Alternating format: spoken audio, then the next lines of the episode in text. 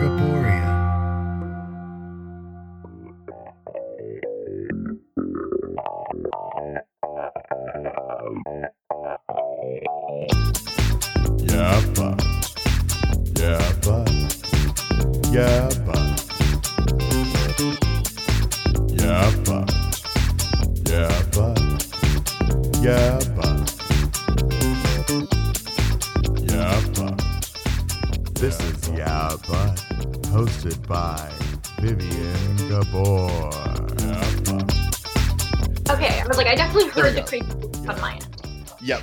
Yep, there. Was the creepy voice.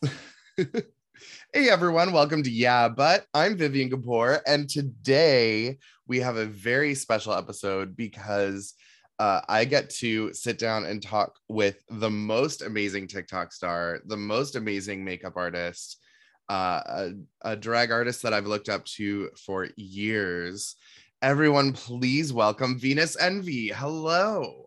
Hello. Oh my gosh, what a sweet introduction. I mean, it's it's all true. I mean, uh, who else but you started the trend of the eyeball mouth eyeball? my legacy. Mm, I mean, everyone's got to have one. How are you doing? I'm doing well. How are you? I'm good. I'm finally chilly for once. It's been a couple of weeks. I'm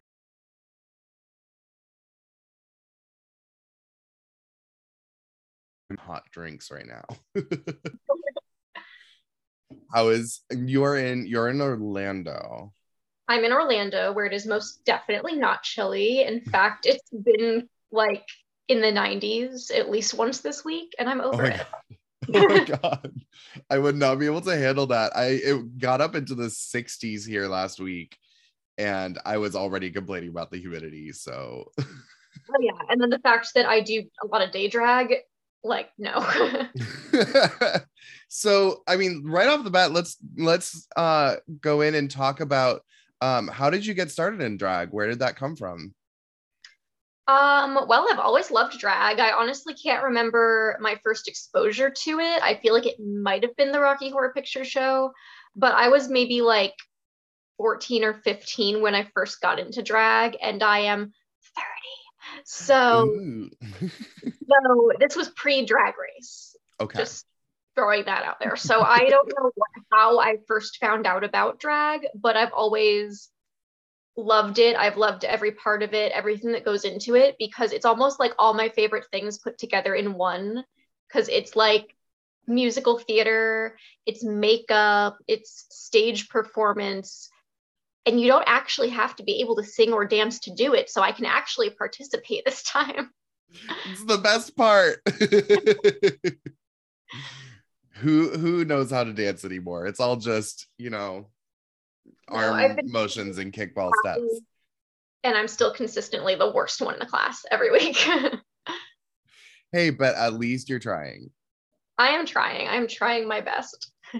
Um, so d- did you did you come at it? I, one of the things that I'm intensely curious about with every drag queen right now is uh figuring out their artistic background because I have this working theory that uh drag artists with extremely um graphic faces tend to come from a more like graphic art and like uh uh that kind of art world and, and i'm not describing this correctly do you have any art no, background you.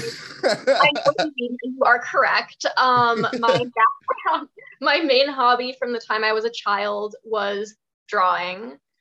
So I feel like primarily where most of my talent lies in drag is definitely in the face. I've always been in love with theater, but I never like took dance classes growing up. I've never taken singing lessons. Um, I was actually like very shy for like my entire childhood and teenage years. So I'm still in the process of acquiring those skills as an adult. But yeah, I definitely have more of a background in like fine arts. Mhm. I mean, you can see that your makeup is some of the best makeup I think uh out there right now. I you. definitely have looked at your face several many hundreds of times and been like, how did she do that? What what how can I do that? I mean, that's how I learned too by looking at other drag queens and saying, I like what she did there, but on my Mhm. face, I'm gonna do it a little bit more like this. hmm Um, what have you found that you've had um trouble in the drag community being um someone who is more uh feminine bodied rather than uh someone who a lot of younger drag queens might think of as not being allowed quote unquote to do drag Um, I will say this in the drag community, no, absolutely not. That's I've not experienced any trouble. I'm I've always from the get-go when I first started drag, I've been very well accepted. Um, for a long time I didn't think that women could do drag just because I hadn't seen it. Because as a teenager, you know, not being 18 yet, I, I wasn't actually going to clubs and going to drag shows because I wasn't old enough. So yeah all I really had to go by was what I saw online. And then once I was actually 18 and moving to a bigger city and able to experience drag, my first drag show was like my college's annual drag show. So just like tons of entertainers, half the local drag scene. I got to see all of it in one night. And I really was able to appreciate the diversity of Orlando's drag scene and all the different ways that drag can exist. So definitely hmm. Orlando's drag scene is what actually made me realize that I can do drag. It's what inspired me to do drag and I think that's kind of I'm just so grateful that I got my start here because I think that being in a city where I didn't have to fight for my right to just be able to do drag as a woman, I think that helped me a lot exponentially because I was actually being encouraged by Mm. other entertainers in the industry. The only hate that I've gotten like from the actual drag scene was it came from times I went to other cities and like I am very open about the fact that I am an AFAB drag artist. So how places have booked me and not known is absolutely beyond me. But um, I worked once in a small town in Florida. Um, I'm not just not naming the town because I don't want to out them. I, it's seriously such a small town. I don't remember the name of it. I don't remember the name of the bar. I doubt it's still open. Um, but they booked me and I went to go into the dressing room and they were like, whoa, whoa, you can't be in here, entertainers only. And I was like, I'm I'm the headliner, like that that's me on the flyer. And they were like, You're a woman. Mhm. And I was like, Yes, I am. And they were like, Oh, honey, if we knew we would not have booked you because we don't do that here. And then they were kind of like, Well, okay, I guess, you know, get on stage, give it your best. And I'm like, You booked me because you liked my performance videos and you liked my photos and you liked my content and you liked my following. So why does my gender change any of that for you? yeah that's so weird Like you are getting the same person that you booked. Like That's don't know. very like it, it makes me think of very like uh late 19th century like Louisa May, May Alcott trying to get her works published and they're like we love your books come in and talk to us she goes in oh you're never mind yeah, it's Like- really like a very Victor Victoria moment. yeah like what the heck it's the 2000s this is the 2020s we've been here for many many years. Stop it. I mean, th- This was not in the 2020s. This was uh maybe 2015, maybe 2016. still still. That's that's so crazy to me. Well yeah it's that's i don't know. It's very strange to me. I i think the only time i ever was like confused by it was when i first started drag because again i that was all mm, the representation that i'd seen of drag artists was just men wearing dresses and then all of a sudden i saw like drag kings i had never even heard of a drag king before and i was like what is happening why are they here and they're like because that's another thing that happens i was like wait what See, I knew what a drag king was. I actually tried.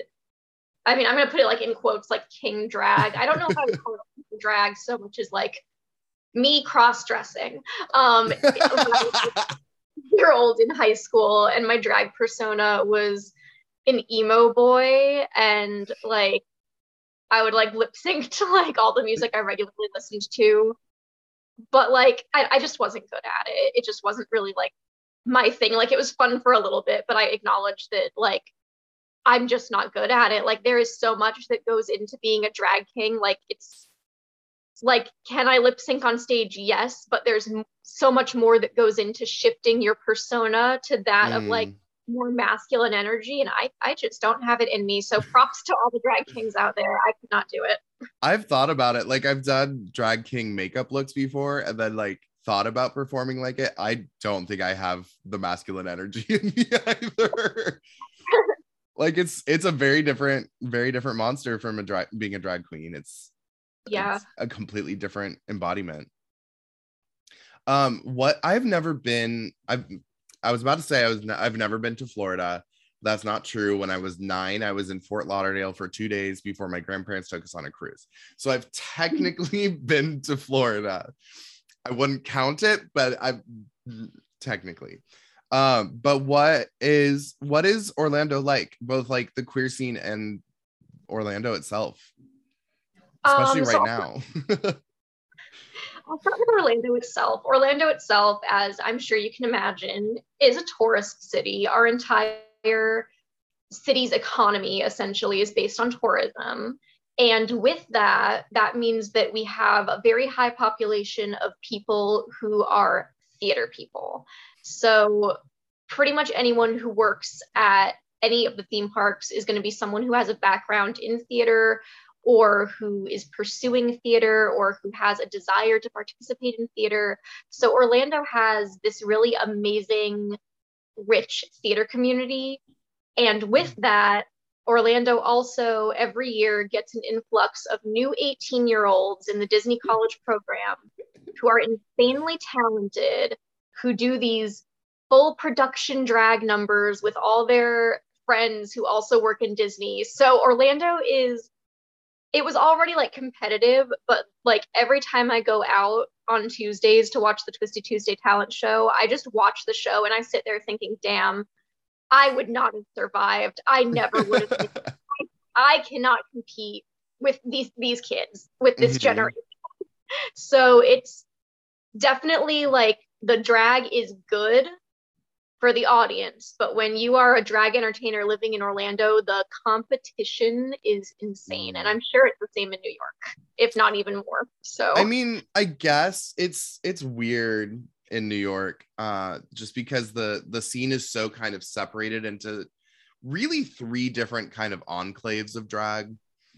Um, like you have Hell's Kitchen, you have the West Village, and you have Brooklyn um and there's some crossover but each of those types of drag kind of has like branched off and really kind of separated itself and has very specific things about it that are that area's drag.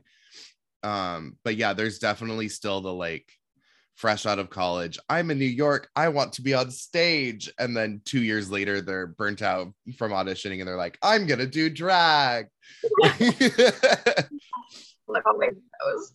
Um here, i've honestly one- Oh, I was just gonna say, I've honestly never thought of that with Orlando. Like it, it seems I've I don't think I've ever truly gotten a good picture of Orlando in the news, which has never which hasn't helped me in coming up with like a good image of it. And thinking about the fact that it has like what like five theme parks yeah i'm possibly even more than that but like what do you say I haven't seen much good stuff about Orlando in the news?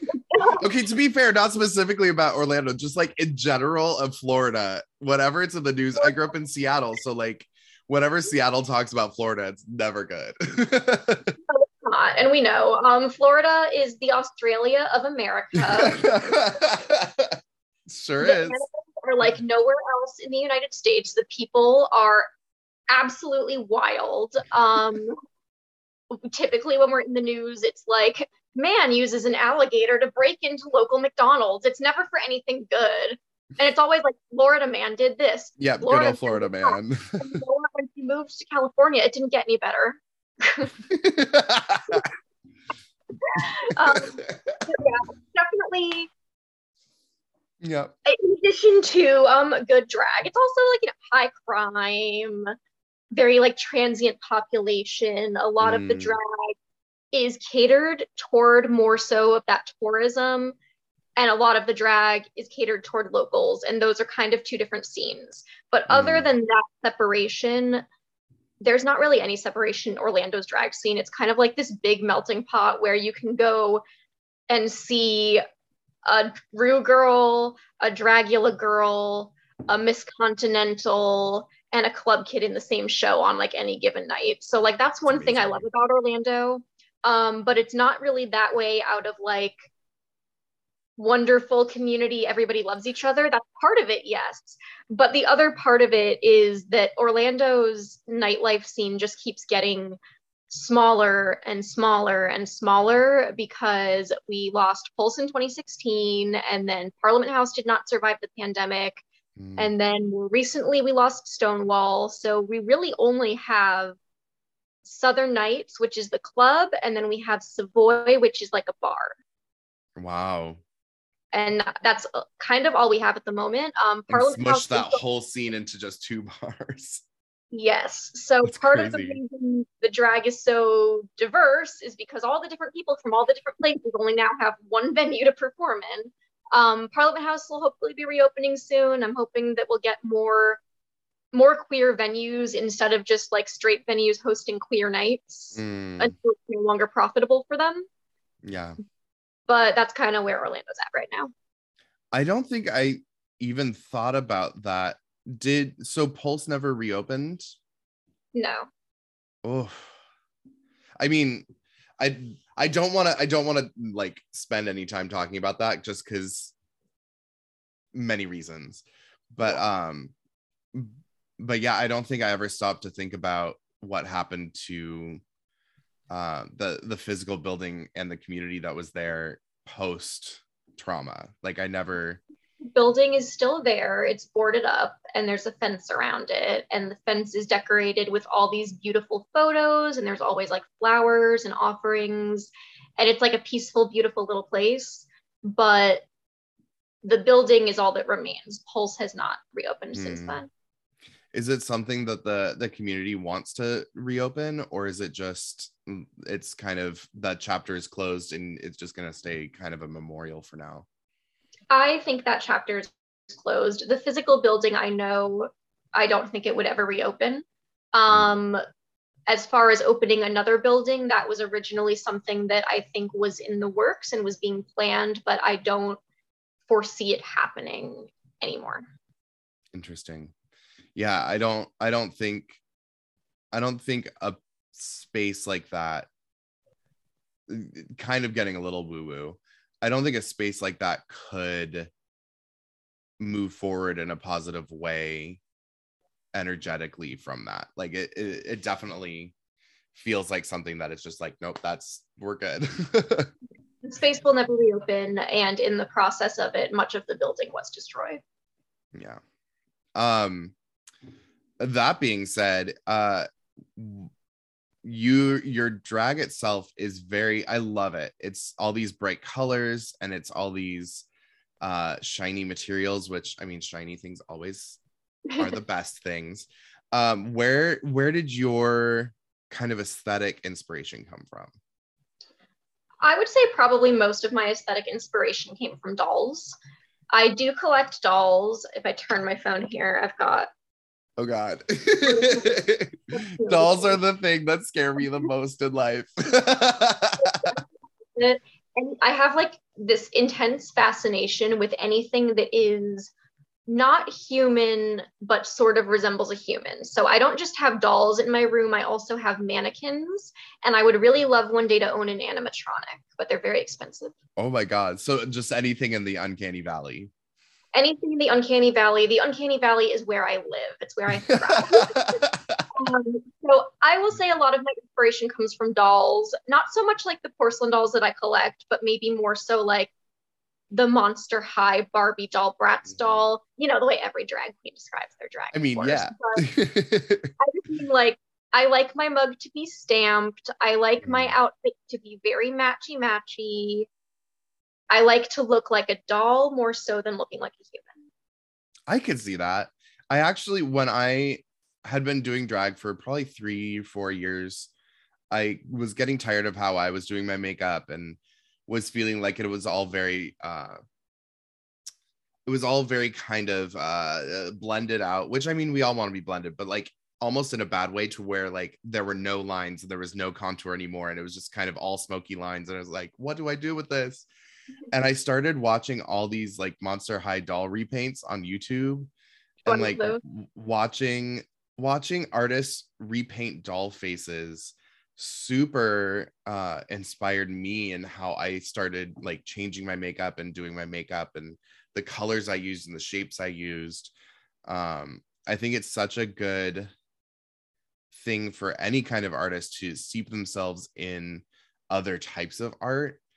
Um just to get new inspiration because i mean my art background is all in like watercolors um so that's why everything was kind of getting like diffused out and i always start with like the light stuff and then slowly add on layers of dark like my friends often make fun of me because i i tend to like eyeshadow companies that don't have super pigmented eyeshadow so i can put on like 500 layers of eyeshadow getting it just to that right uh that i want to yeah. do one i want it to be nothing.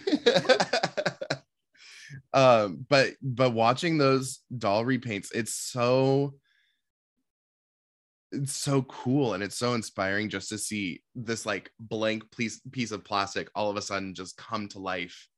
Um and it's I can absolutely see that uh, in your face.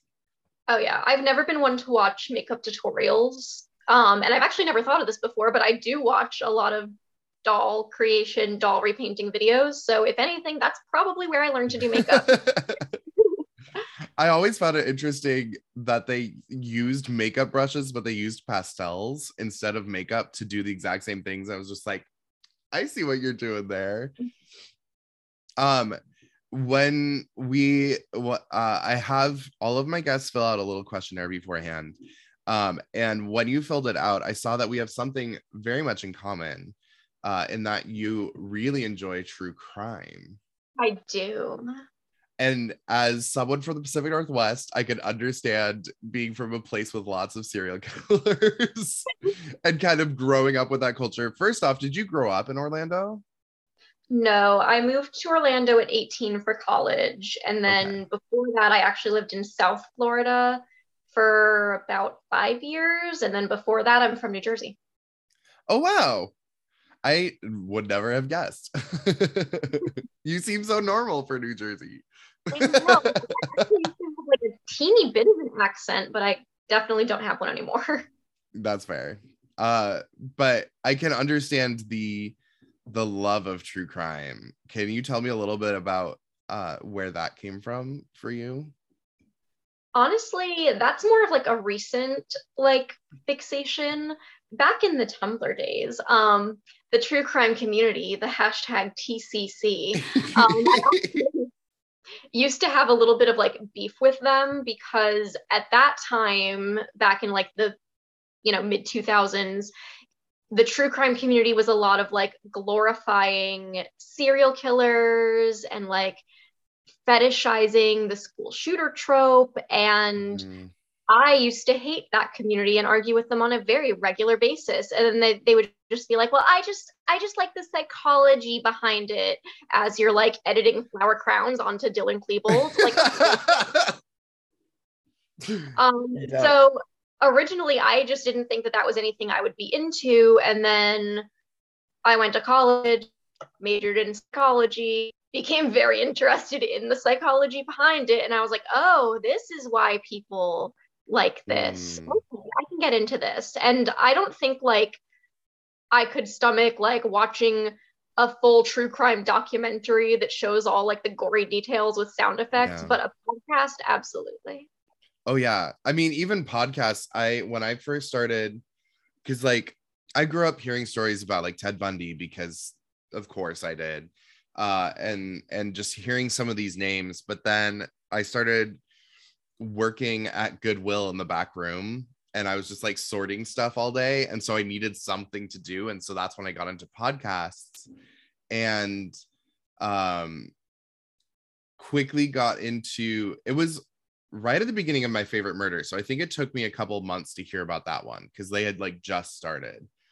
Um, but I'd been listening to Sword and Scale um because that was kind of the premier true crime podcast at the time. And I remember there were some episodes where he got very graphic and like would play like 911 calls and stuff. And I would have to like stop listening because I was like, that was way too much. I need to go listen to some music right now. Suffice it to say, I don't listen to those podcasts anymore.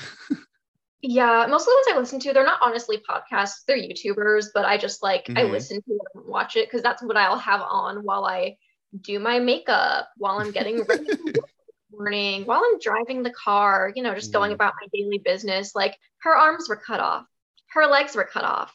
Her body oh, and I watch mostly British ones, so it'll be like her body was found in the boot of the car in the garage or something like that. I have a horrible accent. I'm probably gonna offend people anyway. Yeah, it's I have questioned myself and my love of it quite a bit. And like, why do I like this so much? And I think it's because I'm one of those people that's just perpetually anxious. And so listening to it helps me feel more prepared uh, in my everyday life. Like, if something bad were to happen to me, I'm like, I know theoretically what to do now. Same. I'm like, theoretically, I know exactly what I would do if I was kidnapped or if I was to carry out a kidnapping. I mean, hey, I'm not gonna say that I have not planned the perfect murder a few times. Not that I would do it, I don't think. but that's the fun of it. That's the fun. Will I do it? Will I not? You never know. Gotta keep You never know. So maybe you want to stay on my good side. Wait, so you're you said your degrees in psychology? my undergraduate degrees in psychology and my graduate degrees in counseling, more specifically. Oh, that's cool. I did not know that. And it's good to know there are other drag queens out there who also have master's degrees. Yeah, you too can do this. you too can go to school for way too many years and have way too many pieces of paper that you're supposed to hang on your wall just to put on makeup and dance around. Yeah, I perform like at least once a year at my old university because I went to the same university for undergrad and grad school. I went to UCF. So every time I perform there and they're like, oh, so did you actually like, you know, graduate from here? I'll be like, yes, I graduated from here twice. And you too can grow up to be just like me. I bet the guidance counselors there are so happy about that. Like, please stop telling our students this. Like, Hey, you really, you can get jobs in your field. It happens. Yeah. And I didn't even major in theater. oh, oh yeah. I mean, I majored in in music, specifically singing. And do I ever sing in drag? Maybe once every three years. I wish I could sing. I would totally like. I think I could probably write parodies pretty well. I just Mm. can't sing. That's fair. Just do just do rap parodies. Spoken word. yes. Let's Just- the hell out of it. Oh, that'd be amazing. Just interpretive dance and spoken word. Yeah. I'm here for it. I'm so here for it. I've tried doing the parody thing. It's I'm not witty enough. I'm very much not witty enough. Um, but One of my yeah. drag was Sherry Vine. I think she's from New York. Oh, right? I love Sherry. Yeah, yeah, yeah. She I think she's in LA now, but she was here up until a few years ago. Back when I was like 16, like searching drag queen on YouTube, uh, her Lady Gaga covers were like my jam. Mm, Sherry Vine, uh, Varla Jean Merman, and um, um, um, oh, why am I forgetting her name? I feel awful for forgetting her name. Uh, Jackie Beat. Oof. Oh, If I hadn't gotten there, I would have been so mad at myself. um, those three are probably my favorite uh parody singers. They're so much fun. yeah. Like Jack, I think Jackie Beats Christmas album is the one that I just like die over. Um, I guess it's not a full album, but like her Christmas songs, they're amazing. Um, what got you into psychology? So, what got me into psychology is I was 18 years old, graduating from high school, had no idea what I wanted to do. I knew I wanted to be like a makeup artist or perhaps a tattoo artist, something in like the fine arts industry. But I also knew that my parents um, would not accept any answer other than you are going to university. So I had to look at the different majors at the different universities to see what I wanted to major in. And they didn't really have a lot that I wanted because, you know, you don't learn makeup artistry or esthetician that's not a word at a university you go to a cosmetology yeah. school for that um, and i eventually settled on interior design but out of all the universities in my whole state there's only two that offer interior design as a major and one of them was phasing out the program. I wound up not getting into the school that offered interior design so my backup plan was psychology because i had taken ap psychology in high school and i found it very interesting. So i was like you know what? I'm just going to major in that. And my parents hated it so of course that made me want to study even more mm-hmm. and i wound up graduating with a degree in psychology with the knowledge that you know if you want to work in this field you need at least a master's degree and i originally wanted to be a therapist like a mental health counselor and work in a practice or an agency that was specifically catered to the lgbtq community that was my dream at first and then I wound and up. And then you realized how weird queer people are, and you're like, mm, I'm good.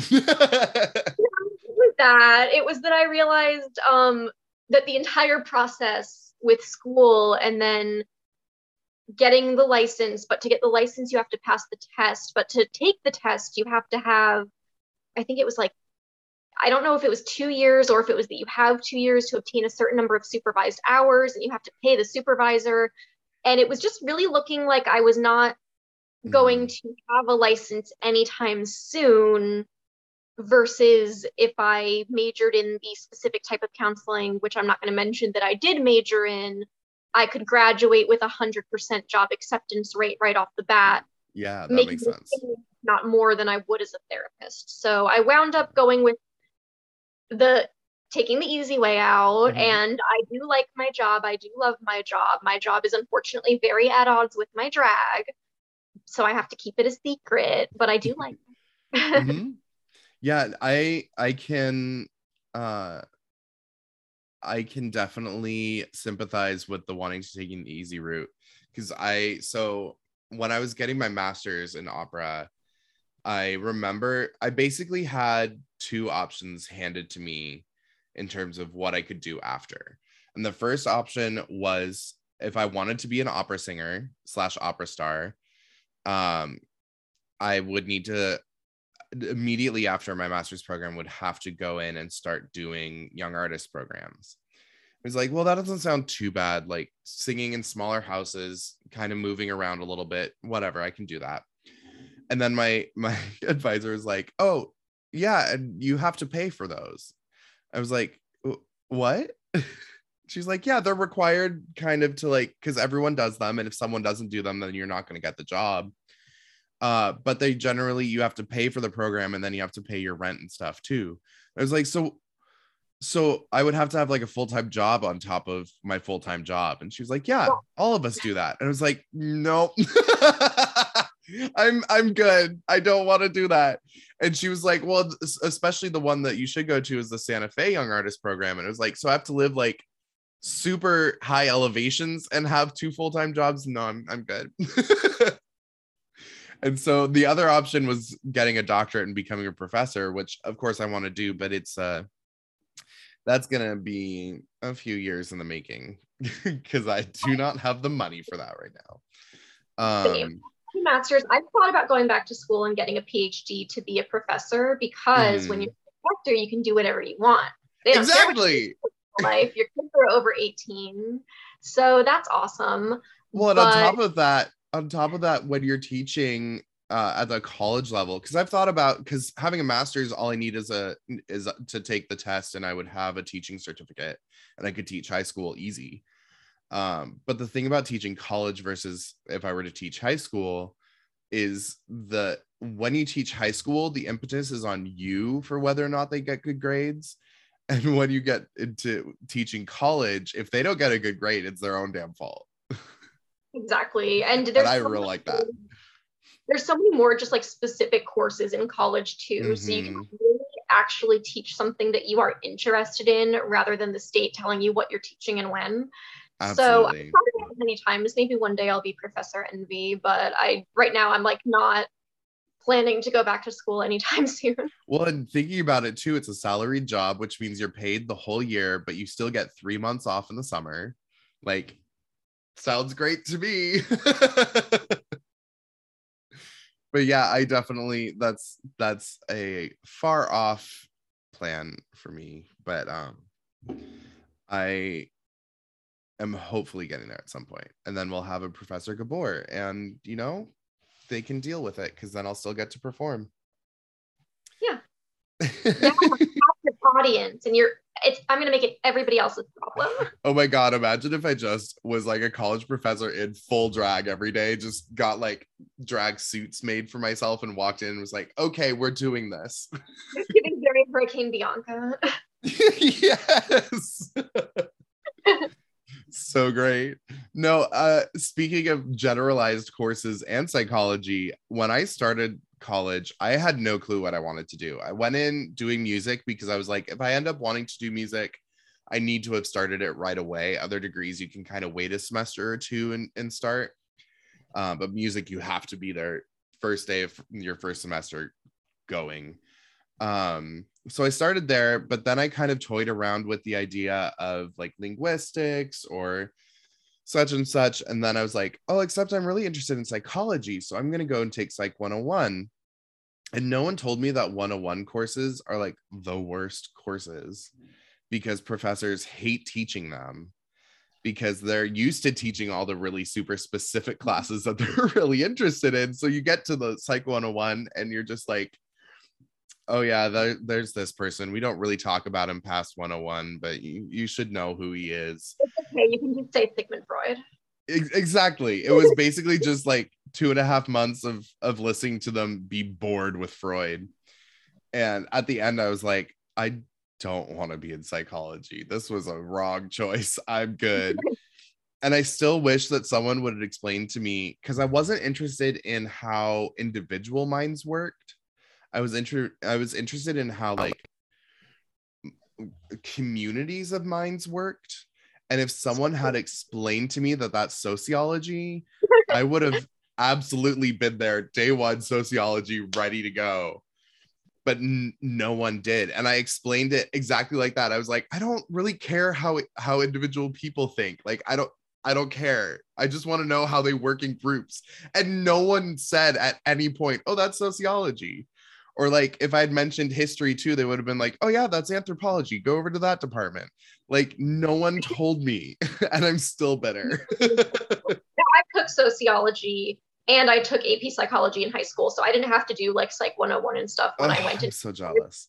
So I skipped a lot of that, but I was definitely more so interested in learning about yeah how the brain works how like most people's brain works but i wanted to know how like the criminally insane brains worked. and I wanted to know about mental illness. Mm, absolutely. The the things that we can relate to. Wait, did you did you watch Mindhunter? No, I didn't watch Mindhunter. Oh, it's so good. It's so good. Beyond, I mean, Jonathan Groff is just dreamy, unfortunately. I hate that I think that, but he is. Um, it's such a fascinating point in history where where we started realizing that their brains were just different than everyone else's. Um and behavioral sciences started and uh, i just i find it fascinating. Like just serial killers in general. I i i don't glorify them Same. I do not glorify them. I I just like to hear about it while I'm having my morning coffee. Absolutely. Yep. what is what is the um oh actually here let's go in this direction. So uh when I asked you to be on on my podcast, I also asked you to um, pick a queer person in history. Um and you had a few ideas and you you were a little waffly on the questionnaire so now i'm very curious um, who would you like to teach me about as a queer person in history So I was going back and forth between like a few different people, but I think I'm going to go with John Waters Okay. because I am someone who's very into cult movies. Mhm. and he's written some of my favorite movies and even his movies that i haven't seen i just love the general like what's the word like not aesthetic because it goes beyond the way it looks but i like the general like theming of his movies Mm. they're all very like there's something just so surreal about all of them but then it'll just be about like regular people Mm, interesting. I've actually never seen a John Waters movie. I would recommend Hides head in shame. Oh, you, yes you have you've seen hairspray right Uh, I saw the original. I think maybe like half an hour of the original because it was on TV at one point. So I saw like the last half hour of it. I really need to go watch the and watch it. Yeah, Hairspray is definitely like his most commercially successful film. Like when most people think of Mhm. John Waters, I don't think they think of Hairspray because that movie was so very it was just very different from his It was the really rest of his accessible. it, yes, it was accessible. It was something that was generally pleasing to watch for all audiences, and that's not something that is typical of a John Waters film. So I think when most people think of John Waters, they think of Pink Flamingos, Mm, which is the, The- movie. Yeah, the Everyone Must Die, Murder Everyone Now movie. Murder everyone now. Cannibalism. yes, I definitely it's on my list and I feel terrible that I haven't made it a priority yet. I I That- did get The first John Waters film that I've ever seen. uh I I got a few of the references when they did the John Waters challenge on Drag Race, but only because it's like some of those are so ingrained in in queer culture at this point that I was like, oh yeah, the shit eating and oh yeah, the that dress and but um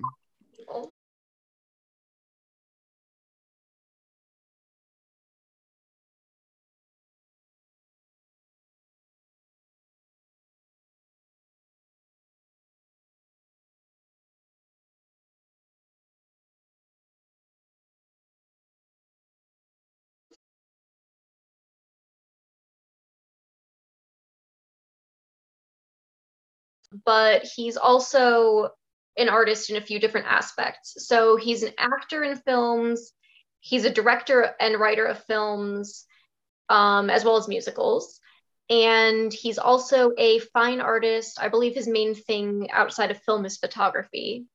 hmm. And everything that he does, regardless of the genre that it is, like the type of art that it is, it kind of fits this specific, like, comedic, campy absurdity, while also kind of like, I think a lot of what he created was in times where there was a lot more censorship in Mhm. art and in movies and on TV. And I think a lot of what he creates goes directly against that censorship. Like, here is the worst thing I could think of. Here you go. Enjoy it. Um, and I think that's like what I like about him. And I think the other thing that kind of makes him, I guess, a very memorable character is the fact that he is a character. Like, John Waters almost is like not a real person. Like, Mm. he's never off. He, like, John Waters himself, even though it is just him, it's not him playing a character.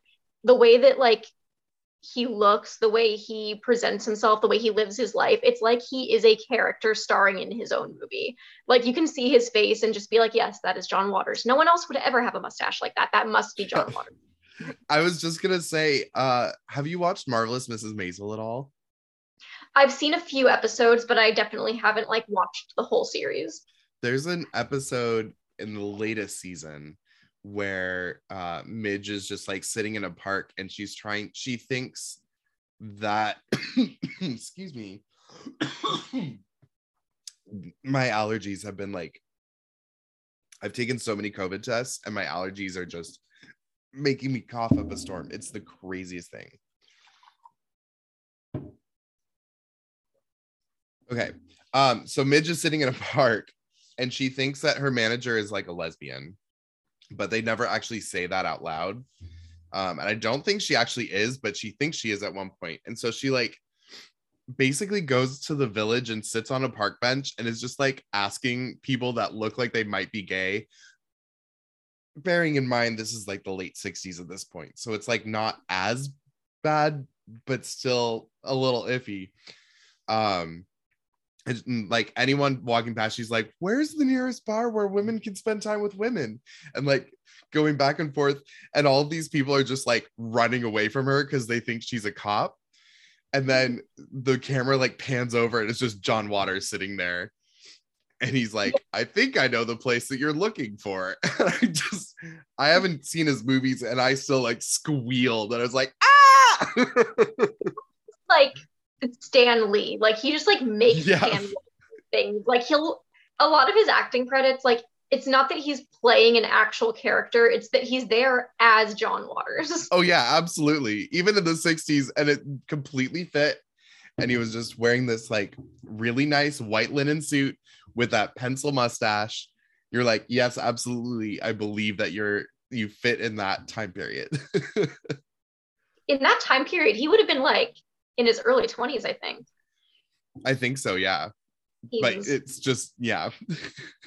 it made me it made me so happy that they were just like, we're gonna make this show even more queer. Here you go. and I think that's just like one of the cool things about John Waters is just like not even just to queer people, but like to everyone in general. It's like, oh, yep, there's John Waters. hmm Yeah, Like, he's definitely cemented his place. Yes, I would like to have like that level of notoriety. Just like I have like a non-speaking role in like some show. I'm just in the background, like, oh yes, that's Venus Envy. That's what the Peru is. Like you'll just be like watching like Will and Grace or something, and then like the bank teller will just be Coco Peru, and it's like, oh, there's Coco Peru. Yes. Oh my God. Yeah. Yeah. No, I totally know what you mean. It would be so lovely to have that. I mean, RuPaul even does that a lot too, where it's Yeah. literally just like a two line thing at, at most, but he's just standing there out of drag, just bloop.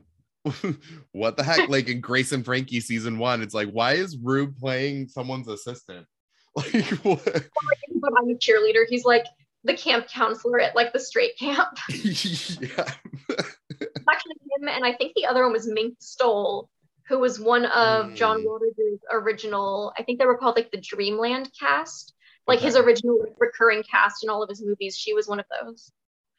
I remember seeing the um the another gay movies. Um it's, it's the yeah, it's another gay movie. Um and then all of the sequels all have Mink Stole in them. And I remember seeing the first couple of them when I had just come out because I had no idea where to find any kind of gay anything online. I was like, "Oh, that has the title that has gay in the title. It must be something gay." Watched it and was completely scandalized because I had no frame of reference or anything. It was just like, "What is happening?" I have no idea that it's satire and like what it's referencing. exactly and like she's in the movies and i and they they always made this like had this emphasis on her no you know what it is it's not another gay movie it's eating out that she's in i i always get them switched up because they're basically the same thing um just gay romance schlock. Um but so but she's in all of the movies and i remember every time she comes on screen for the first time they make like this kind of a big deal about her coming on screen. And so Mhm. even from the first time i saw one of those movies i was like she must be someone important but i don't get it. And now i'm just like oh my god that was mink stole. How was i such an idiot That's where I want to be. Like she must be important, but like I don't know. That's like my goal in life. why did everyone just turn around and stare when they walked in the room i don't understand it would be very nice to have that level of notoriety. Have something in the history books other than, yep, they existed. And I mean, you being in Orlando, but also being uh, online, I mean, you were one of the first uh, TikTokers that I knew that really blew up. Um, I think, did we correct me if I'm wrong? But were you one of the TikTok TikTokers that like right when the app started, they did that like thing where they contracted a bunch of us to do a bunch of Um, videos right before DragCon? but no, I Okay. had joined. I had joined TikTok about six months before when it was this cringy thing, and everyone made fun of me. And then they started paying drag queens to join the app, and I messaged them. Well, because they reached out to me, and I said, um, "Yes, I would love to participate in this. I actually do have a TikTok account. I've been on TikTok for about six months, and I have ten thousand followers." And then they said, "Oh, we don't want you anymore because why would they pay me to do?" what I'm already doing for free, free. and then I got kind of annoyed at them, and I was very actually very bitter about it. Yeah. Drag entertainers are like, oh yeah, I'll join this like stupid cringy app if they're paying me. and I'm like, I've been advocating for this stupid cringy app. Um, so I was actually like very annoyed with that, and then I actually tried to talk to TikTok at DragCon and be like, hey, um, if you ever like if you want like a guest at your booth, like I'll do it for free. And like if you ever like want a drag queen for like ads or collaborations and whatnot, and they like they never hit me up for anything ever. I mean, okay, to make you feel a little better about it, uh A, they were really bad about paying us. It was they were like paying us individually via PayPal because at that point it was still this really tiny company just somewhere in Southern California and they hadn't sold like been sold to the a company outside the country yet. Um and at least like two thirds of us had to threaten to sue them to get paid. Uh, it was it was crazy. And then they So got a bad reputation, and then everyone's like boycott TikTok, and I'm like, yeah. I don't want to. well, that's why I wasn't on TikTok for like years after that because I was like, I don't want to be part of it. I deleted my account. I had gotten probably, I mean, it, it wasn't where you were, but I'd probably gotten like two or three thousand followers because they were promoting my content. Um, and then I just like deleted it. I was like, you guys suck. I'm out. And now I'm like, yay, I have 300 followers. I stuck with it even though I was like kind of annoyed with them after all that. Like obviously I was annoyed with them for not paying people, but also I was very Yeah. offended that um they yeah. because I was they were already getting my stuff for free. But I also didn't want to. They said I could do it if I deleted my account, but I didn't want to delete my account because I had like fifteen thousand followers and a couple Yeah. viral videos. Um, but I'm glad that I stuck with TikTok because that's how I make my money in drag. I mean, it's completely fair. I think the video that I think of when I think of your account is the one where you use your tongue for your upper lip and you had painted it with lipstick. yeah. Um, because that it like sends shivers up my spine when I think about it. that was the dumb like i there's videos that i actually like you know put effort into and that i edited and like this was like before you could edit videos with text and stuff in the app like there are Mhm. some videos that i like spent time on or put out like good educational content or showed off actual talent but no the lipstick video is the one that's going to million views and I think it's because it had that like gross out factor because everyone was like, you painted your tongue. It was it was I didn't think anything was odd about it. And then, like, you know, once you go viral for something on TikTok, you have to like give the people what they want. You got to capitalize on it. So there's multiple other videos where I've kind of like just upped the stakes. Um, like there's one where I actually like put on lipstick and then took a full on bite out of it. Um, there and swallowed it. There's videos where I drank soap. A lot of those videos have gotten taken down for obvious reasons also I wasn't really drinking soap. Like, okay, so I had like the soap bottle, Uh-huh. like the game soap, and like you know, like that song "Soap" by Melanie Martinez. I actually have a drag number where I do this as well. I just haven't done it in a while, but I put blue Gatorade in the soap bottle. I Mm. drink it. I make a disgusted face, like I just drank actual soap, and then I have a cup of water, and the water actually has soap in it. So I drink the water out of a straw, so I'm not moving it around. You can't tell that there's soap in there, and it makes me foam at the mouth. So then they're like, "Oh, it's just Gatorade," but they don't think the soap is in the water. And then when I'm foaming at the mouth, they're like, "Oh my god, she actually drank soap." So like that was a bit that I've done a few times, but Mhm. it's gotten taken down every time I've tried to do it on TikTok because it's a Oh, yeah. quote unquote dangerous activity. because they're worried that someone might think, oh, I can just drink soap because people are stupid. Yeah, like can't they just put that little like this is a, done by a professional? Do not attempt. Yeah, but then you'd still have you'd still have the Gen Zers being like, let's eat Tide Pods. Yeah, I think we are talking about the same generation Tide Pods, so I guess like drinking soap was not the move.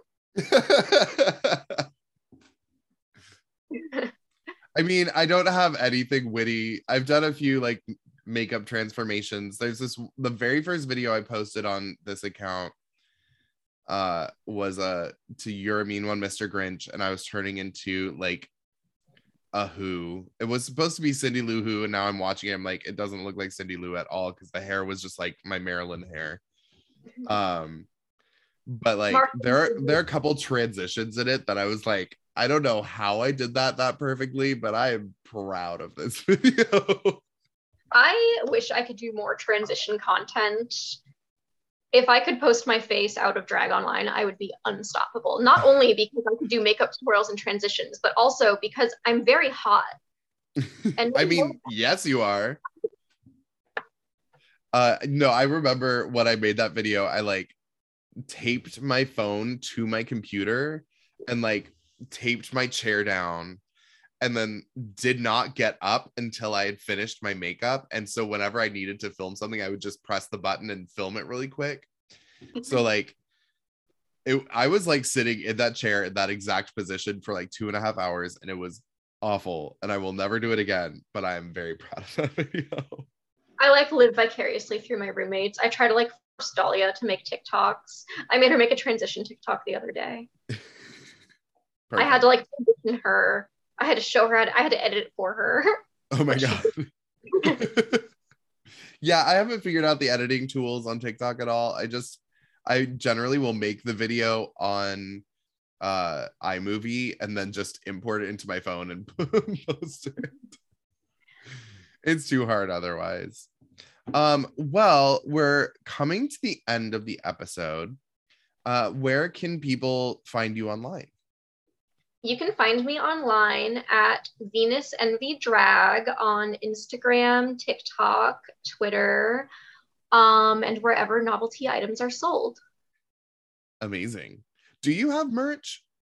I do have merch. I have um, t-shirts and mugs and tote bags and such on drag queen merch and i also have mm. an etsy shop where i sell signed prints I do them on there so I can actually like sign them before I send them out. That's awesome. And occasionally I will sell my makeup wipes signed. They usually sell out pretty quick, and I have not put them up in a while because I've been stockpiling them for um, sales at Bazaar Botanica, which is this like mm. monthly market that I work. But whatever does not sell at Bazaar Botanica, I will put up um, back That's on amazing. my head. That's awesome. I've tried doing that before, and I'm I'm too eager to get out of drag at the end to take my time taking it off. well, it's been really lovely getting to chat with you. It's been a long time coming and um thank you thank you for being on the pod. Of course, thank you for having me. How long have we known each other online? Like I think years? since yeah, like 4 or 5 years. It's been it's been a long time. someday I'll get down to Orlando and I'll perform or something. But yeah, I'll totally show you around. We can go to like I mean Disney's expensive, but we can go to like um Icon Park where all those people keep dying. Oh great. That sounds great. I do need to go to Universal, so maybe we could do that. Oh, Halloween Horror Nights. Ooh, I might just have to be in Florida for Halloween.